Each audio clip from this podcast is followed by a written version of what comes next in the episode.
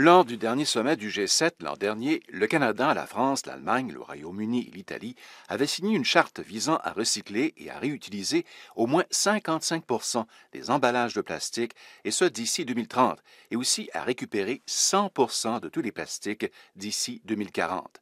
L'annonce concernant l'interdiction de la consommation des plastiques à usage unique dès 2021 est donc une vague de changement dans cette même direction. Nous, euh, le Canada, c'est faire certain qu'on regarde comment on peut recycler le plastique, comment on peut euh, faire certain qu'on utilise euh, de, nouveaux matériaux euh, au lieu du plastique, du matériau qu'on peut composter, mais aussi comment on peut travailler avec l'industrie pour éliminer le, plastique qu'on utilise une seule fois. Catherine McKenna, ministre de l'Environnement et du Changement climatique. Moi, j'ai appris beaucoup sur la pollution plastique. je me suis immersée avec des scientifiques avec des environnementalistes, avec l'industrie euh, chimique. Euh, et c'est sûr qu'on doit faire mieux ici au Canada.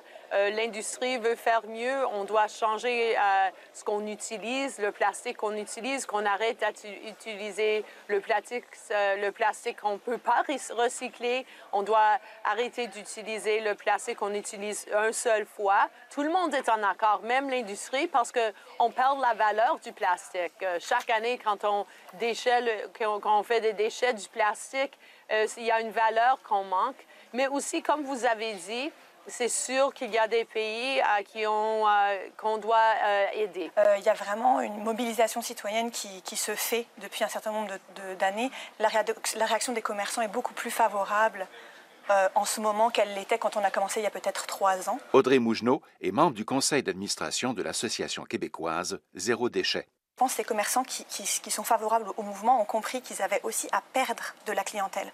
Parce qu'aujourd'hui, vous avez des, des, consommateurs qui ne vont plus dans certains, certaines épiceries ou certains commerçants parce qu'ils n'ont pas le service qu'ils demandent.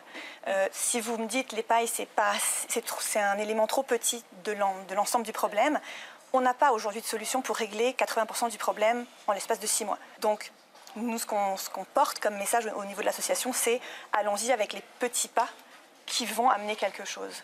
Moi, personnellement, je ne suis pas complètement zéro déchet. Et l'idée, c'est, peu importe d'où vous partez, quel est le, prochain pas que vous pouvez faire euh, À l'Association québécoise Zéro Déchet, on est vraiment promoteur d'un message très positif et qui est, euh, on n'est pas là pour juger, on n'est pas là pour donner des bons points ou des mauvais points d'où vous partez, il y a sûrement un pas que vous pouvez faire. Alors ça peut être de remplacer vos éponges jetables que vous probablement achetez aux trois semaines parce que la qualité fait qu'elles détériorent très vite par des éponges lavables qui vont peut-être vous durer un an ou deux et que vous lavez dans votre machine à laver. L'interdiction de la consommation des plastiques à usage unique dès 2021 n'est qu'une goutte d'eau, en vérité, dans un océan.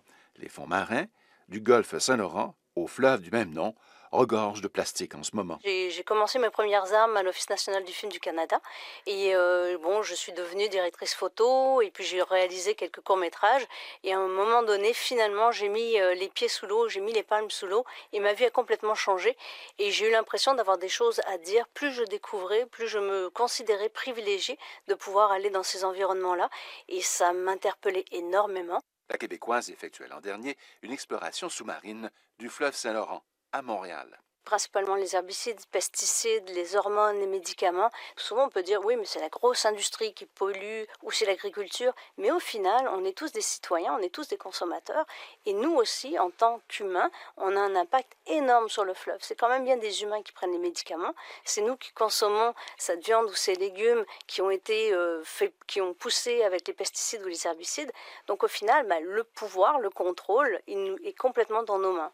Ce que l'on voit dans le fleuve, bah, c'est toutes sortes de détritus, des pneus, parfois il y a des petites embarcations, j'ai trouvé des cartes de crédit, des, des jouets d'enfants, euh, des vélos, il y a toutes sortes de choses euh, qu'on trouve dans le fleuve Saint-Laurent. Mais je suis tellement passionnée par cet environnement qu'on ne connaît pas, euh, je suis passionnée par le fleuve Saint-Laurent. On va souvent très très loin en voyage et on oublie que près de chez nous, il y a des choses extraordinaires. Alors ce que je veux faire à travers mes projets, c'est dire, bah, vous savez, peu importe vos moyens, peu importe ce que vous pouvez faire, si vous avez peur de prendre l'avion ou autre, vous pouvez aller sur les bords, le bord du fleuve Saint-Laurent et vous allez découvrir une nature qui est extraordinaire.